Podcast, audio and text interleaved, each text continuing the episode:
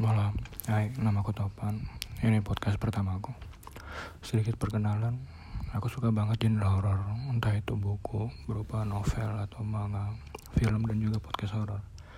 Aku selalu antusias ketika ada cerita horor entah dari sebuah forum atau cerita yang kudengar dari orang yang mengalami secara langsung. Aku bukan orang yang pemberani banget. Waktu nonton film horor juga sering banget tutup mata ketika adegan jam scare. Tapi nggak tahu kenapa, aku selalu suka genre horor. Karena selain jump scare, ada hal-hal lain yang menarik, seperti kisah awal di balik teror yang sedang terjadi, kondisi psikologi korban maupun pelaku, gimana cara korban bisa lolos, dan usaha apa aja yang dilakukan pelaku supaya tujuannya tercapai. Apalagi ketika suatu karya dibuat berdasarkan atau terinspirasi dari kisah nyata.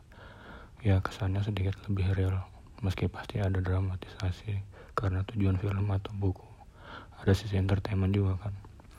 Mungkin itu dulu perkenalan singkat yang bisa nggambarin tema podcast yang bakal sering aku buat malam